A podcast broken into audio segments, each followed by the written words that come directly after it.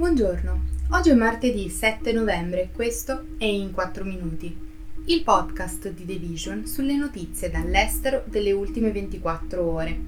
Parleremo del giro largo di Anthony Blinken in Medio Oriente, degli investimenti ritirati dalla Cina e delle tensioni in Colombia. Il segretario di Stato statunitense Anthony Blinken si trova in Medio Oriente tra Cisgiordania, Cipro, Giordania, Iraq e Turchia L'alto diplomatico statunitense spera che organizzare delle pause umanitarie nella guerra a Gaza permetta un aumento dell'ingresso degli aiuti umanitari nella striscia e il rilascio degli ostaggi catturati da Hamas. Il viaggio di Blinken ha anche lo scopo di contenere le conseguenze della guerra e di dissuadere l'Iran e i suoi delegati, in particolare di Hezbollah, il gruppo armato che controlla le aree del Libano lungo il confine settentrionale di Israele, dall'entrare nel conflitto. Per molti dei paesi arabi nel mondo e per le Nazioni Unite una pausa umanitaria non è sufficiente e si invoca il cessate il fuoco. Quando è troppo è troppo, hanno detto i funzionari ONU, a quasi un mese dall'inizio della guerra a Gaza, mentre le autorità sanitarie dell'enclave hanno dichiarato che il bilancio delle vittime degli attacchi israeliani ha superato i 100.000 morti. Israele ha respinto le crescenti pressioni internazionali, affermando che gli ostaggi presi dai militanti di Hamas dovrebbero essere rilasciati prima di parlare di qualsiasi cosa. Per anni le aziende straniere hanno riversato in Cina i loro profitti, finanziando nuove assunzioni e investimenti, mentre la gigantesca economia orientale si espandeva. Ora, con il rallentamento della crescita e l'aumento delle tensioni tra Pechino e Washington, sta accadendo il contrario.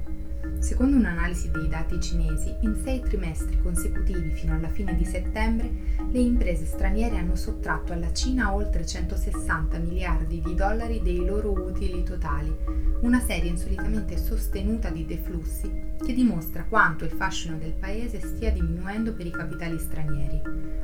I deflussi si aggiungono alle pressioni sulla valuta cinese, alla lotta della banca centrale del paese per rallentare il suo declino e ai nuovi investimenti in Cina che scarseggiano. Quest'anno la moneta cinese si è deprezzata del 5,7% rispetto al dollaro statunitense e a settembre ha toccato il livello più basso in oltre un decennio.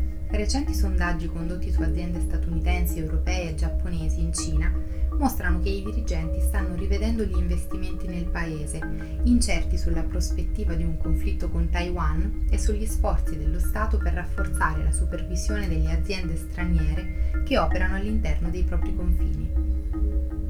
Lo Stato Maggiore Centrale, o EMC, il più grande gruppo guerrigliero dissidente delle FARC, Rivoluzionarie della Colombia, ha annunciato di aver deciso di abbandonare il tavolo dei negoziati, citando l'inadempienza del governo a meno di un mese dalla sua istituzione. Da oggi dichiariamo sospeso il tavolo di dialogo e l'agenda concordata tra il governo di sinistra guidato da Gustavo Petro e il cosiddetto Stato Maggiore Centrale, composto dai ribelli che si sono rifiutati di firmare l'accordo di pace del 2016. Nel testo non si specificano quali violazioni da parte delle forze di sicurezza o delle autorità stiano rivendicando, ma sostengono che la non conformità dello Stato è stata totale e che il governo continuava a fornire una visione militaristica con operazioni nei territori dove è presente lo Stato Maggiore Centrale. I delegati della guerriglia e di Petro avevano fissato il tavolo dei negoziati il 16 ottobre a Tibù, un comune vicino al confine con il Venezuela, dove la guerriglia impone le sue regole. L'avvio dei colloqui ha segnato anche l'inizio di un cessate il fuoco bilaterale di tre mesi e, secondo l'annuncio, la tregua sarà mantenuta. Questo è tutto da Division, a domani.